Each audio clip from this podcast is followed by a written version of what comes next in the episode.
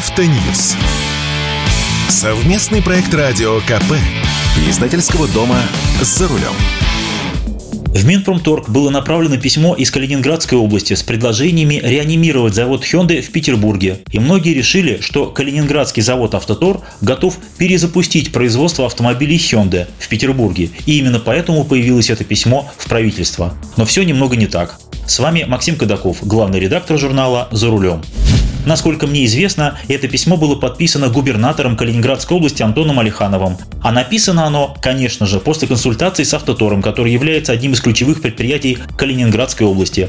Письмо это отправили некоторое время назад президенту Путину, а глава страны поручил Минпромторгу проработать это предложение. В письме говорится о том, что в простаивающие заводы Hyundai можно вдохнуть новую жизнь.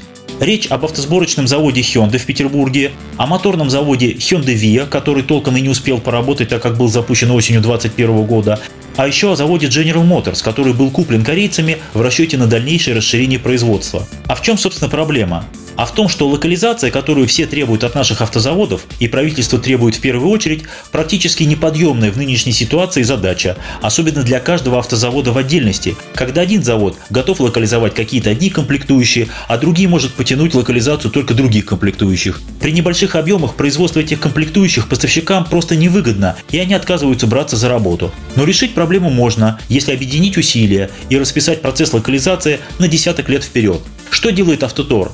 Автотор уже вложил не менее 20 миллиардов рублей в серьезную локализацию производства в Калининградской области. Там уже построен современный литейный завод для литья алюминиевых, стальных и чугунных деталей. Есть своя мехобработка, свое производство пластмасс от бамперов до решеток радиаторов, новое окрасочное производство, производство электродвигателей и так далее.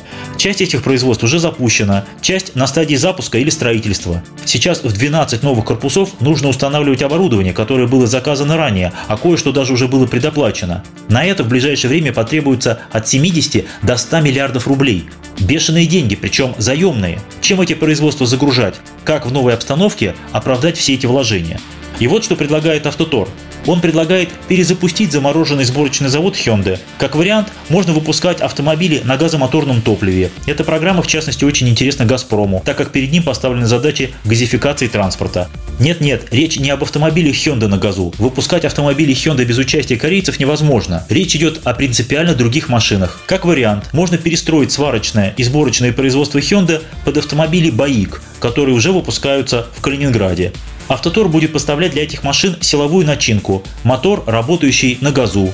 Другие поставщики из числа бывших будут поставлять детали интерьера и прочие мелочи, а Росатом поставит тяговую аккумуляторную батарею. Идея-то на самом деле неплоха. Небольшой мотор будет работать на бензине или на газу. Он будет работать в идеальных условиях и рассчитан только на подзарядку батареи а батарея будет питать тяговые электродвигатели. Именно поэтому батарея нужна небольшая, она будет выступать в роли бустера. Это так называемый последовательный гибрид. Ресурс у такой силовой установки огромный. И китайцы, как уверяет Автотор, готовы адаптировать свои автомобили БАИК под новую силовую установку. И подобный гибридный мотор потом можно ставить и на другие автомобили, в том числе на бэушные. Это та самая программа ремоторизации, о которой уже не раз говорил Автотор. Что для этого нужно?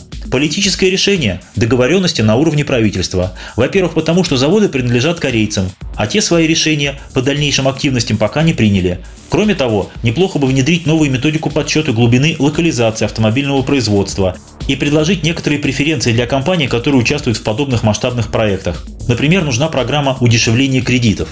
Если дело выгорит, то в Петербурге можно выпускать до 200 тысяч автомобилей в год с такими гибридными установками. Это примерно соответствует проектной мощности завода Hyundai. Конечно, на заводы Hyundai в Петербурге имеют виды и другие компании, в частности холдинг Avilon, что не является большим секретом. А чего хотят сами корейцы?